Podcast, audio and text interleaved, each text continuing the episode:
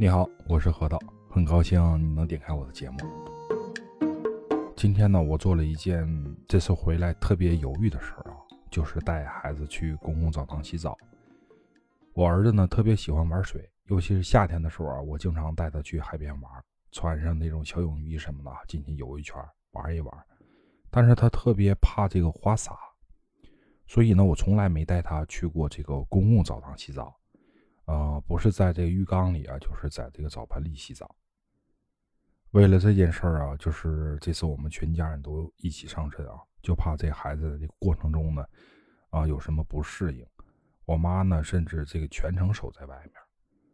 孩子呢，在逛浴池的时候呢，我跟我爸也特别紧张，就怕孩子一个转身跑过去说不想洗澡了。可是这事儿呢，就是没我想象的那样，是非常的顺利。甚至呢，就像一个好奇宝宝一样，就去查看了这个三拿房，还有这个温水池、热水池、冷水池，甚至啊，还去看了看那个搓澡的地方啊。最后呢，竟然还用那个花洒给自己洗了洗啊。虽然这个在洗头的时候特别抵触用这花洒，但是出来的时候呢，我问小家伙，我说好不好玩啊？小家伙跟我说挺好玩的，而且特别舒服。说起这泡澡也好，还是这个搓澡也罢啊，有很多人可能第一想到是日本，其实还真不是。我国这个泡澡文化呢，也是相当悠久了，甚至可以说啊，非常的辉煌。早在那个南北朝时期啊，就出现了这个公共浴室。在元代呢，有这个汤钱五个钱，挠背两钱之说。而且啊，到了明清时期的时候呢，这个澡堂文化就更加的升级多元化了。就是有这么一个传闻啊，嗯，在南北朝时期呢，这个公共澡堂啊，其实是由这个寺庙兴起的，最早叫温室，是给这个僧人跟宾客啊洗浴用的。而《佛说洗浴众生经》中呢，还真有这个相关记载啊。一个是因为这个卫生安全的问题啊，再一个呢，就是因为洗澡还有这个洗心革面，使这个身心无污垢的这么一个寓意。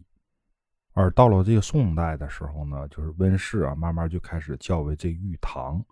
这时候呢，已经开始大规模的出现了，人们呢也开始乐于泡澡取乐。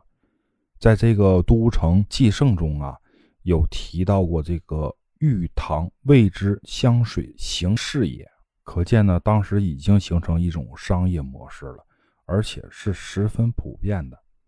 还有就一个特别有意思的事情啊，就是宋代它不光把这个浴堂普及了，还开发了这个温泉，而且这个温泉呢俗称汤，而这个汤啊还分官汤跟民汤之分。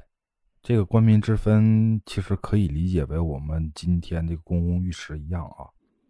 民汤呢就相当于咱们五块钱、十块钱的澡堂，啊，主要功能就是洗澡，而这个官汤呢。就好比我们现在的高级澡堂啊，洗浴休闲为一身啊，一般门票呢都是从几十到几百不等，有的门票里面包含很多服务，比方说这个预支所有的费用啊，甚至娱乐、健身啊、自助餐都包含在内的，甚至可以说啊，约上三五好友，完全可以在里面嗨一天的那种啊，只要是你想得到啊，里面基本都能满足你的要求。到了元代啊，这个泡澡呢就成为了一种习俗了，不仅是那种简单的商业化了，去泡澡的同时呢，还增加了很多这个项目，比如这个搓背啊、挖耳、剃头、刮脸、修脚、按摩这些啊，而且在普通式言解中呢，就有这个记载的啊，汤钱五个钱，挠背两钱，就是说呢，澡堂的门票呢。需要五个铜钱，然后呢，搓澡的话只需要两个铜钱，